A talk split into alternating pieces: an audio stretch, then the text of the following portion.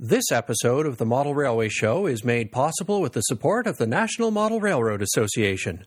With free event and show insurance for members and clubs, we make it even more fun.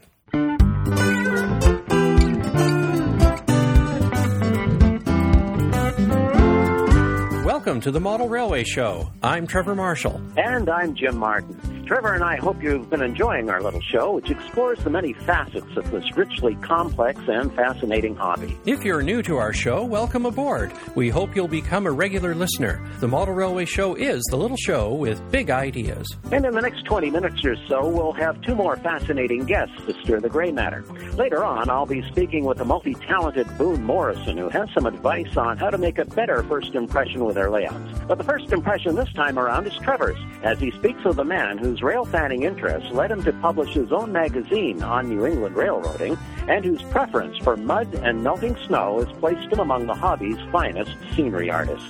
My guest on this episode of the Model Railway Show is a modeler we'd all love to have in our round robin layout group. For starters, Mike Confalone is a die-hard rail fan. Anybody who needs proof just needs to look at the full color magazine he launched in 2000. Railroad Explorer comes out three times per year, and it showcases the trains of northeastern North America. I have every issue, and three times per year I am rewarded for my subscription with an inspiring visit to New England, the Northeast, and the Canadian provinces from Ontario and Quebec through to Atlantic Canada.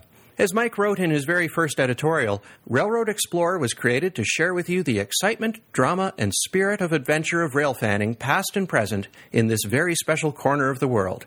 It's a mission that the magazine accomplishes with each and every issue. But Mike is also an accomplished modeler. His HO scale Allagash Railway is set in the late 1970s and presents the same excitement, drama, and spirit of adventure as his magazine, just in 187th the size. I've seen many layouts in person and in print, and I have to admit that the Allagash is the closest I've encountered to a true rail fanning experience. You can experience it as well, as Mike has posted several videos of his layout on YouTube. We'll have a link on our website, so be sure to check out his excellent Allagash Railway in action. Mike, welcome to the Model Railway Show. Thanks for having me, Trevor. Now let's start with your rail fanning interest. What drew you trackside? Well, my earliest memories of being trackside were with my grandmother. I was probably four or five years old on Long Island growing up, and she used to bring me down to the end of her driveway where you, we had a view of the Long Island Railroad station, and we used to see trains going by. That's the earliest memory of being trackside. And then I, you know, as I got a little bit older, on my bicycle, getting around locally on Long Island, and developing an interest in the Long Island Railroad and commuter trains uh, around my house. Really, you know, I used to hear them all the time, and and the horns would bring me trackside, and I'd eventually learn when the trains were coming. And those are the earliest experiences I, I have, and basically from probably age eight or nine up through my early teen years, those are the formative years in uh, becoming interested in what was going on around me with regard to the, the railroad scene.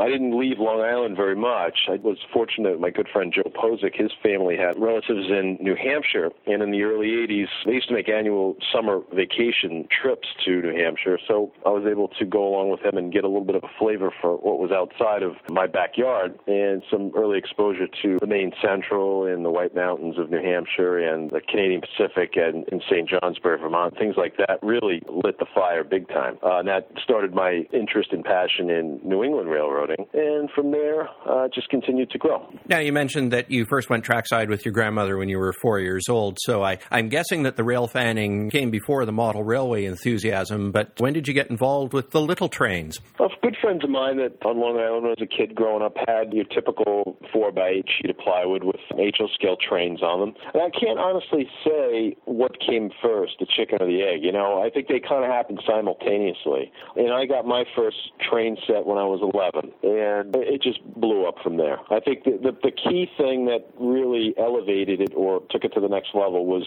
joining a club. There was a hobby shop in Smithtown, New York, where I grew up called Three Guys Hobbies, which is still in business today. And my mom used to bring me down to the hobby shop all the time, and they told me about this club, and I said, well, let's go down and visit it. I went down and visited in the uh, basement of a church building, and I just was blown away. I had never seen a big model railroad. The biggest thing I'd ever seen was a four by eight sheet of plywood. So the idea that a, a railroad would meander around an entire basement was just incredible. And that was the key event. And from there, it just blossomed into you know what it is today. And you know, with modeling, it comes and goes over the years. Uh, you know, my college years, I did some modeling, but I did more rail fanning, and rail fanning was the primary thing I did.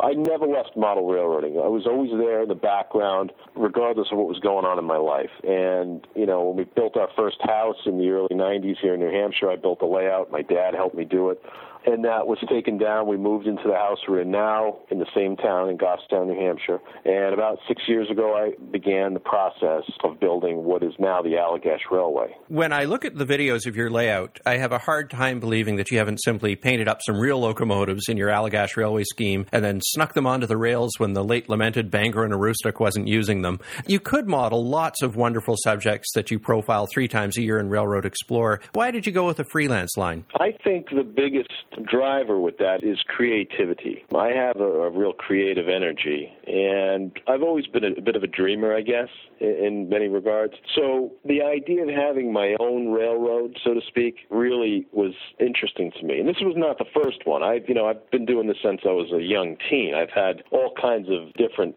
freelance railroads over the year, whether they were in my head or on a four by eight sheet of plywood or whatever. You know, I've always been growing up reading Model Railroader and Craftsman, and all, you know, and reading about the Allegheny Midland, Tony Koester's layout, and of course Allen McClelland's Virginia and Ohio, and, and others as well. They always struck me as really cool. So there's a difference between creating and replicating. If you're a strict prototype modeler and you say, I'm going to model the Bangor and Aroostook, for instance, as you mentioned, in circa 1977, well, that's what I call replicating. You have to replicate what was actually there. And that's a pretty difficult thing to do, no matter how good a modeler you are. You can give it your best effort, but you're never going to be able to replicate any scene because of the nature of the beast with modeling. You're compressing everything.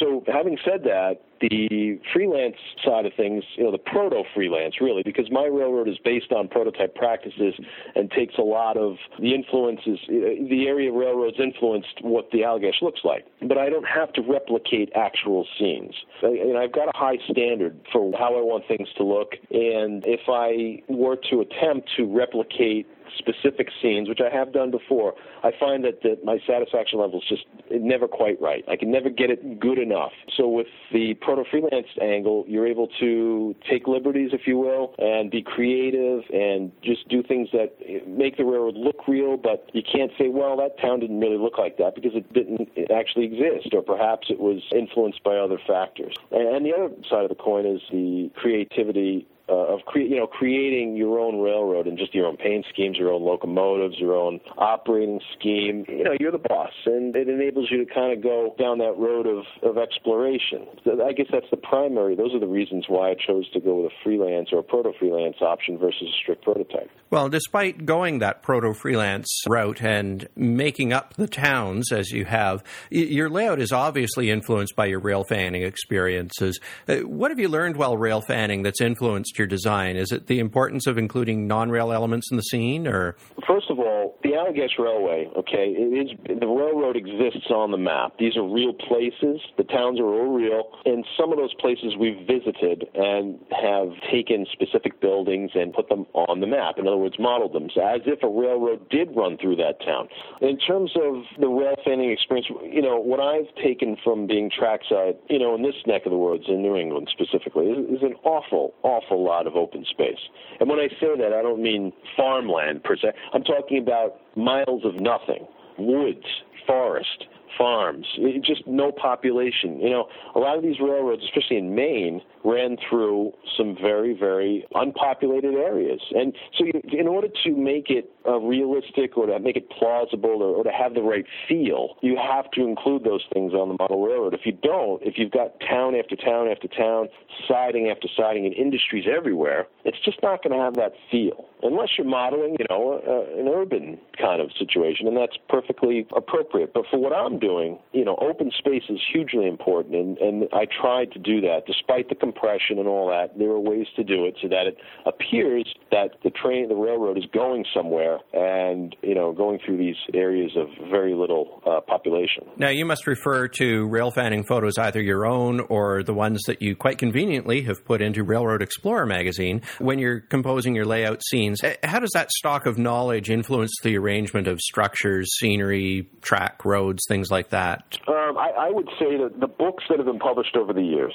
from some of the folks that have, were trackside in the 70s, uh, those are the, the primary source of inspiration for me. I wasn't there at the time. I was only 10 years old. I didn't live up here. I didn't have access to it. So essentially, I'm looking through a, a, a window in time to see what things look like, whether it's a black and white photo in an article somewhere or color photos and some of the uh, the Morning Sun books. It's a good thing that this stuff has come out and people are able to enjoy it. So I would say there are particular photos that have been published over the years that have made big time impact on me. And I've taken from them in order to model different scenes on, on the layout. And if you do that and you have a good set of skills and you're able to take what you see on a, on a printed page and transfer it to the three dimensional world, you know, you're going to have some success. It's a challenge, no doubt about it. And I enjoy the challenge, but that's the primary influence for me, the primary source of information. It's not photos I've taken or trackside experiences that I've had, it's mostly stuff that's been done because things have changed so drastically over the last 30 or 40 years.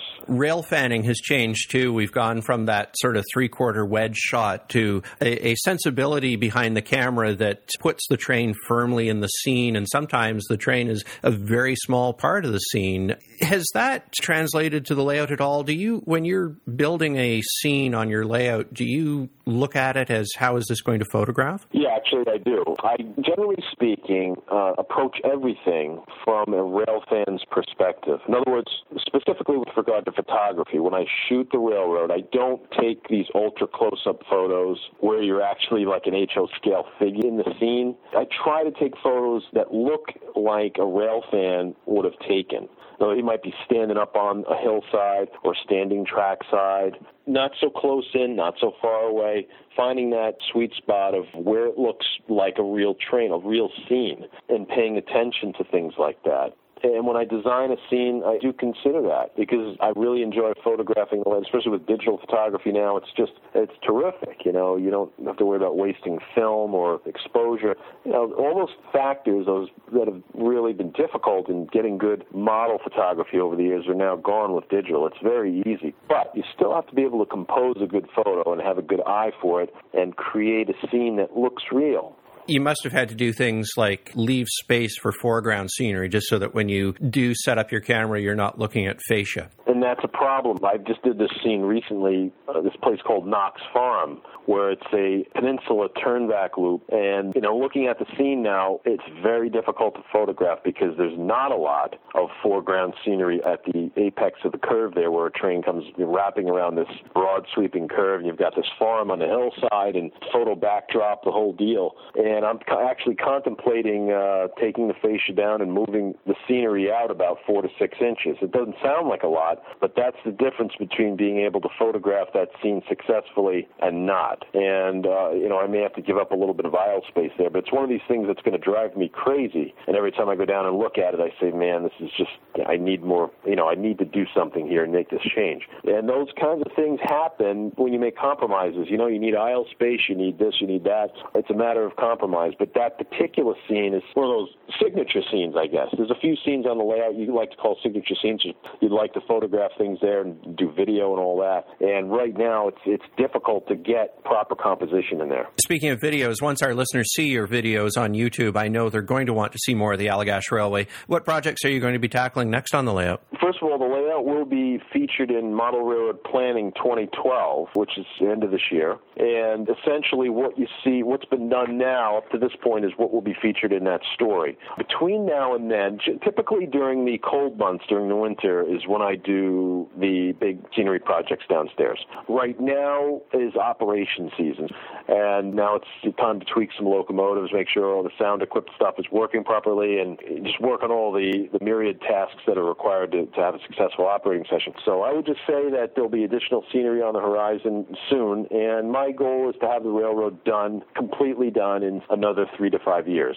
Excellent, and I really look forward to watching your progress on that. Mike, thanks for joining us on the Model Railway Show today. It's been a treat. Thanks so much, Trevor. Mike Confalone is publisher of Railroad Explorer magazine, as well as several excellent books on railroading in New England and the Northeast. He joined us from his home in New Hampshire.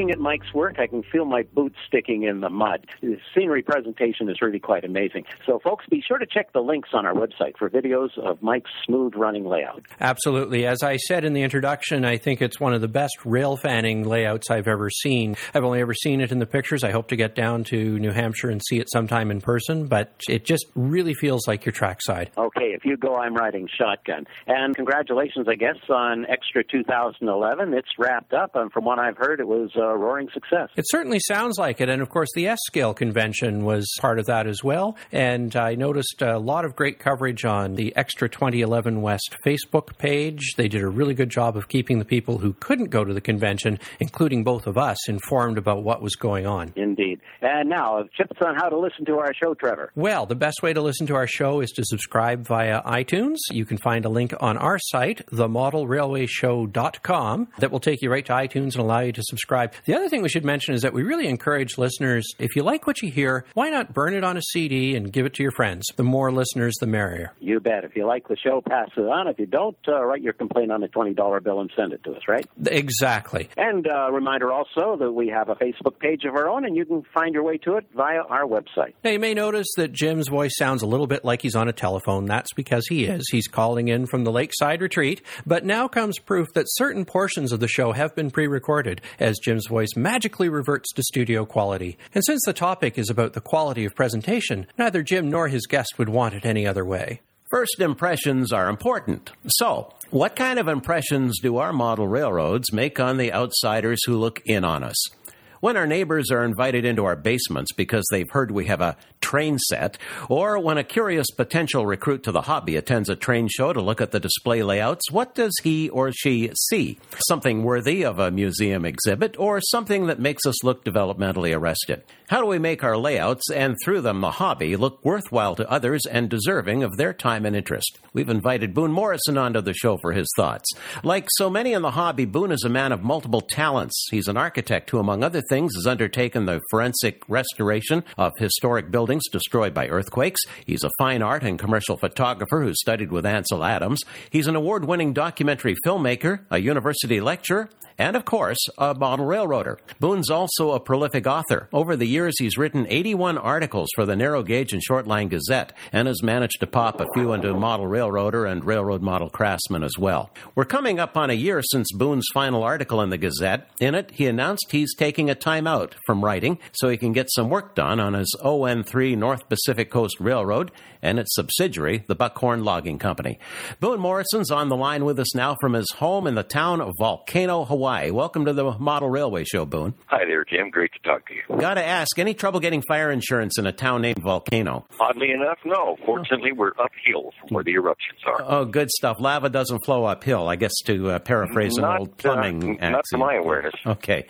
Well, thanks for those past articles. Uh, your, your rest, I think, from writing is well deserved, and your future return is anticipated. Now, I'm sure that you've walked into layout rooms where the effect the builder was trying to achieve was harmed by the environment in which it was displayed. You know, the usual uh, culprits, inadequate lighting, busy looking fabrics, perhaps a children's train motif on the curtains, that sort of thing. What are your thoughts on how a model railroad should be presented? Well, I think it begins, Jim, with what the modeler's intent is.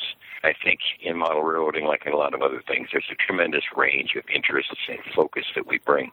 Some fellows are bench modelers who do tremendous work and produce gorgeous little dioramas, and that's satisfactory. On the other end of the scale, we have the operators who basically create a kinetic board game with complex track work and car orders and train orders and all the things that go along with that. And I think that we cannot always judge by the same ruler. But I think if we're looking at an effort that would bring perhaps a lot of that together into one situation, and I speak specifically of a layout like the one in Seattle that Paul Scoles has done in SN3, I think it achieves the goal eh, probably as successfully as any I've ever seen, in that every square foot of that layout is a gorgeous piece of model making. At the same time, it is a great operator's layout, and it is run twice monthly, just like a real railroad, very successfully.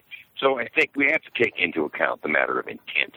But I think the most important thing is to realize, at least from my point of view, that we're trying to create a stage play here We're trying to get the viewer to suspend their disbelief and forget for a moment they're looking at miniature trains and buildings and landscaping. We want them to buy into our little scenario. And my feeling is that in order to do that, we want to strip away as much distraction as possible and, frankly, deny them the chance to be distracted by the things around them. Don't give them anything to distract them. Make it as simple as possible, with the feature being very strongly placed upon the modeling and the setting. Well, that's what the museum builders do, isn't it? You, what you've just described. You walk into a darkened Absolutely. room. Is... Absolutely. And my introduction to model making was at about eight or nine years of age at the Maritime Museum in San Francisco. And in a corner, there was a beautifully done diorama of the typical little California dog hole shipyard with a ship on the ways being built and lumber being sawn and lovely landscaping and so on. I took one look at that, and that was it. I was sold. That's what I wanted to do. Well, it And sounds it was one of those museum settings. it sounds like you've described a, a strategy for modelers. Go to a museum, a quality museum, and get some inspiration and ideas from that, and take them back to the basement. Right? You know, that's a really good beginning, Jim. I think the fellows in museum display work have spent long careers in many cases honing their techniques for this. And I think the other one is to think of it in terms of a theatrical presentation. We go into a theater and we know it's a stage and actors and a set, but if the thing is well presented, very soon we lose sight of all of that and just focus upon the action on the stage. You've done clinics about this, so I know you could go on for hours. But I'm going to just hit you with some some topics. Can you give us some 25 word answers, maybe? Let's start with lighting. You've you've had articles in the Gazette about how to light a layout. Well, I think it starts out by comparing the lighting on your layout to the lighting on your workbench. Most everybody has a well illuminated workbench. So why should we not present the models in the same level of light and the same quality of light as we had available when we built them? Now, the quality of light is rather a wide range. What I have settled on, and a number of modelers have, is using fluorescent lighting as the overall light. And there's a product called a GE Chroma 50, and that is the single and only fluorescent light that is true daylight balance. But what daylight balance does is it gives all of the colors real life and intensity. The problem that you run into is accent light because fluorescents do not give shadows. I'm struggling with that, and a lot of guys are too. One of the standard answers has been halogen floods of various kinds. The problem is their light, by comparison to daylight, is rather yellow. What I'm looking at and hoping for is that the development of these new cluster LED lamps are going to begin to bring us something that we can really make use of. I'm watching that real close. You know, whatever you employ, something better is going to come along. We always hope. that, that's an axiom, isn't it? Backdrops, your thoughts on those? Well, I think there's two ways to go. Either none, a plain blue wall that is shaded lighter at the bottom, darker at the top, as we see in the natural world, or some form of painting or a backdrop photograph glued on the wall. I think that I have rarely seen a successful printed backdrop. The integration of the backdrop with the foreground is a tough one at best. If you're going to paint on a wall, for goodness sake, either get to the point where you can paint reasonably well or find somebody to do it for you. Because there's nothing worse than a bad backdrop painting. A Grandma Moses backdrop. yeah, exactly. we try to avoid those. Yeah, okay. Of course, that will produce a high level of anxiety and agony in the person who's painting it. I speak from personal experience. Fascia colors, what about them? Muted? Oh, yes. Here's the intent in my layout room. The carpet is dark. The draperies underneath the layout benchwork are dark. The fascia and the light valence above are dark. And basically, you're looking at an illuminated slit. Now, remember, my layout is around the wall on shelves ranging from 26 to 34 inches. The corners, of course, get deeper. And it is intended to be seen from that point of view. The idea there is there's no distractions, there's no illumination, there's nothing to see other than this slit. And within that slit is the miniature reality that you're attempting to present. Now, as important as all of this is, Boone, on a home layout, it has to be even more so for traveling display layouts. But they face their own challenges in some of these gymnasiums and the like. But do you think most modular groups are too complacent about the impression they make on the visiting public and in tackling the problems and, and presenting that layout within these environments? Well, one of the problems there is simply the physical involvement of how to support a lighting valence, how to give a backdrop when you're working with modular segments. And it makes it difficult. It requires that there be a very strong overall design theme and oversight on the part of somebody or some group within the modular gang. It can be done. I've seen some nice ones. But I've seen a far greater number that are less than successful. And once again, it goes back to what are you doing? Are you going to run trains in a circle and let everybody see them, or are you going to try to create a miniature reality? In the case of the latter, you have a little bit more difficulty, but it can be done. I've seen it. Do you think these groups should be thinking beyond the conventional model train mindset to, to a display more in keeping with a professional trade show exhibit? How much more would that do for credibility? Oh, a great deal. A great deal. You know, I think the biggest problem, Jim, it can be simply stated that people don't think about this.